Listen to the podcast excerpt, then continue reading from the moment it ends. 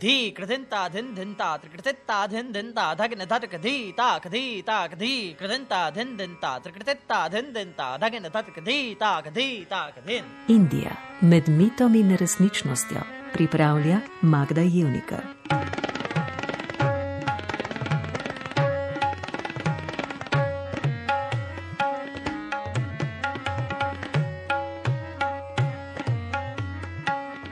Noč je bila nemirna nespečnosti nisem mogla pregnati. Nenehno sem se zbujala, vmes so bile sanje, moreče in neprijetne. Ko se je oglasila budilka, mi je odleglo. Prvi korak je storjen, sem pomislila. Go opti je bil točen kot vedno. Voznik je vozil počasi in previdno, pogovarjala sva se vse čas, a brez pravega navdušenja. V Ljubljani je vstopil fant, ki se je po štirih mesecih študija v sklopu Erasmusa vračal domov v Istanbul. Njegova angliščina je bila tekoča in jasna, tako da mi je med vožnjo do Brnika opisal svojo bogato študijsko pot in mi razkril, da hoče postati diplomat. Poleg turščine in angliščine obvlada še ruščino in francoščino. Nikaj. Lepo ga je poslušati in ob slovesu mu iskreno voščim, da bi uresničil vse svoje načrte.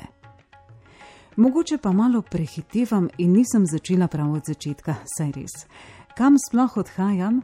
Moj cilj je Indija.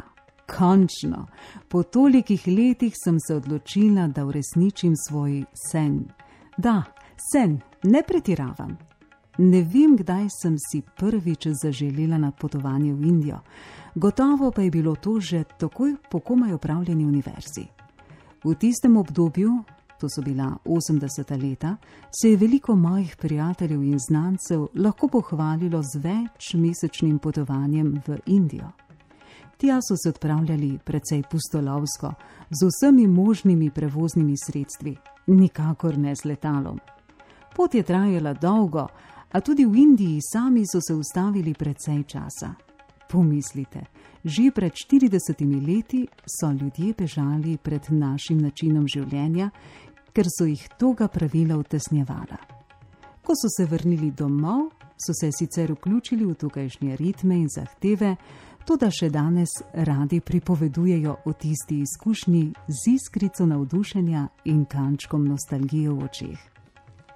Nekateri se niso sploh nikoli vrnili, in jaz si na tihem domišljam, da so v Indiji našli vse tisto, kar so pogrešali doma. Hočem verjeti, da je tako. Pravijo, da se včasih ljudje rodijo v zgrešenem kraju, potem pa so vse življenje nesrečni, če niso sposobni korenite odločitve, da se izselijo drugam. No, o takih, ki se nikoli niso več vrnili, smo se pogovarjali tudi doma, v družini in prav gotovo je prav zaradi tega ob moji izjavi, da bom po diplomi odšla za nekaj časa v Indijo, oče rekel samo dve besedi: niti misliti. Takrat je avtoriteta staršev nekaj pomenila in očetova prepoved je obveljala kot pribita. Na mesto Indije sem si kot diplomsko nagrado privoščila Grčijo. V naslednjih letih sem precej potovala tudi po Aziji. Leta 1983 sem obiskala Nepal in Bangladeš, v Indiji pa sem imela le kratek postanek v Mumbaju, ne da bi se izkrcala iz letala. Mumbaj se je takrat še imenoval Bombaj. Spominjam se samo morja barak. Pogled na neizmerno barakarsko naselje se mi je zdel skoraj neresničen. Tudi Bangladeš je bil pravi šok. Revščina na vsakem koraku. Na ulici sem srečevala ljudi z boleznimi, ki jih pri nas nismo bili več vajeni videti. Povsod gneča in neverjetno slabe higijenske razmere. In ker sem povezovala Indijo s krajno revščino, si v Indijo enostavno nisem več želela. Zdelo se mi je nemoralno, da bi se sprehajala svojo razsipnostjo sredi lakote. In tako je minilo nekaj let, in pustolovska potovanja moje mladosti so nadomestile udobnejše počitnice z družino. V življenju si obdobja sledijo brez premora. Marsikdaj bi človek rad izrekel stavek: Postoj, trenutek, kako si vendar lep. a tudi če ga izrečeš, ne pomaga nič. In tako sem bliskovito prišla do leta 2018, ko se je spet zaključilo eno obdobje mojega življenja. Čas službe, čas poučevanja. Rada imam nagrade in kot sem si ob diplomi privoščila Grčijo, tako sem si ob upokojitvi zaželela posebno pomembno potovanje. Tokrat ni bilo alternativ, tokrat je morala biti Indija.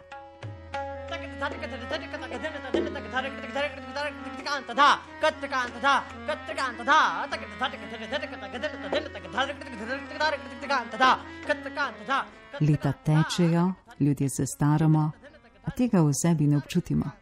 In tako sem začela poizvedovati po ugodnih letih, po najlepših krajih, ki jih na potovanju ne smem izpustiti. Nepričakovano se je začelo vse majati. Čisto vsakdo izmed prijateljev ali sorodnikov, pri katerih sem iskala podatkov, me je nejeverno gledal in me po nekaj sekundah odločno zavrnil: Si nora, sama v Indijo, pri teh letih ti si blazna.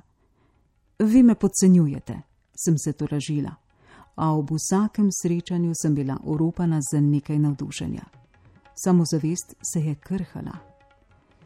Potem sem se spomnila, da verjetno sprašujem same take ljudi, ki so se postarali in postali nemočni in strahopetni. Pisala sem poklicnemu turističnemu vodniku, ki se mi je zdel pogumen in dinamičen. Čakala me je hladna prha. Tudi tokrat sem naletela na neodobravanje.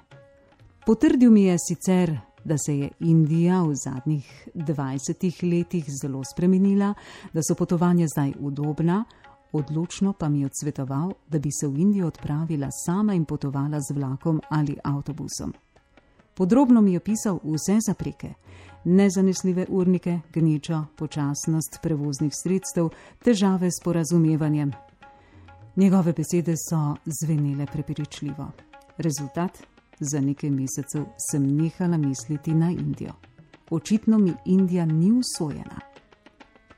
Novembra lani pa se je čisto navadnega dne zgodilo nekaj nepričakovanega. Pred sabo sem imela dolgo zimo z mrazom in burjo, po tolikih letih pa sem bila popolnoma prosta in zaželela sem si nekaj novega. Usedla sem se k računalniku in utipkala besedo Indija. Tokrat pa, kot da sem končno vzela za res vsa prigovarjanja prijateljev in znancev, sem se lotila iskanja vodenega potovanja, ki bi ustrezalo mojim željam. Pri tem sem bila stroga in sistematična. Primerjala sem ponudbe slovenskih in italijanskih turističnih agencij brez predsotkov. Po prvih ogledih sem sestavila seznam krajev, ki sem jih hotela nujno obiskati, na list papirja sem napisala njihova imena z velikimi tiskanimi črkami. Bilo jih je šest ali sedem, nič takega, a kmalo sem dobila vtis, da v vse tiste kraje ni bilo mogoče iti, ker so bile razdalje ogromne. Ko sem že skoraj obupala in bila pripravljena skleniti kompromis sama s sabo, sem naletela na potovanje, ki je čudežno združevalo vse, kar sem si zamislila. In ne boste verjeli, skupino nam bi vodil prav tisti turistični vodnik, ki sem ga pred letom dni povprašala po nasvetu. Priznam, da me je stisnilo v želodcu, preveč srečnih na ključi, zdaj nimam več izgovorov. Pred mano je bila konkretna možnost, zato ni bilo več časa za fantaziranje, obotavljanje in izmikanje. Vodena potovanja imajo svoje hibe, a tudi prednosti. Dovolj je, da izpolniš prijavnico in žiti odgovorijo, da je s prijavo vse v redu, da je skupina sicer malo številna, a da bodo potovanje gotovo izpeljali. Potem pride prva položnica, nič takega. Gre za tretjino celotne vsote, ki jo je treba vplačati deset dni pred odhodom sledi urejanje vizuma. Želite, da vam ga uredimo mi? Ne, nikakor ne, vse si znam pomagati sama, vse sem vedno potovala na svojo roko. Pridobiti indijski vizum pa ni prav enostavna stvar. Tudi sopotniki so mi potrdili, da je bilo izpolnjevanje obrazca zahteven podvig. Vizumov je več vrst. Dobro, jaz potrebujem turističnega. Ja, a tudi znotraj tega je več možnosti. Zato je treba izbrati ustrezni odgovor. Potem se začnejo vprašanja. Ni dovolj, da poveš, kje si se rodil, hočejo tudi vedeti, kje so se rodili tvoji starši. Da, prav ste slišali. In kako naj napišem ime države, ki že dolgo ne obstaja? Večkrat vprašajo naravnost ali pa po ovinkih, da bi te ujeli nepripravljenega ali si že kdaj bil v Pakistanu. Potem moraš navesti države, v katerih si že kdaj bil, kraje, ki jih hočeš obiskati v Indiji. Navesti moraš, v katerem hotelu boš prespal, s katerim letom boš priletel in s katerim odletel. Ob napaki pa moraš spet na prvo stran. Zdaj se mi zdi vse skupaj komično, takrat pa sem bila že kar na robu živčnega zloma. Le pomoč potrpežljivega in pregovorno ustrajnega družinskega člana je omogočila, da sem stvar izpeljala do konca.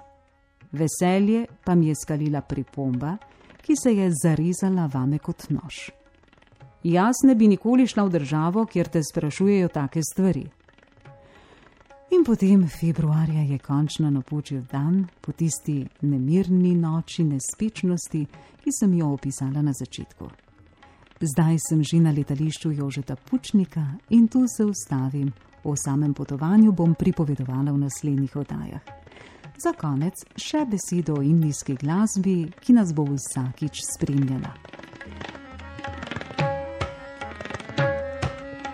Vsako oddajo bo obarvalo značilno glasbilo iz hindustanske glasbene tradicije, se pravi iz klasične glasbe Severne Indije.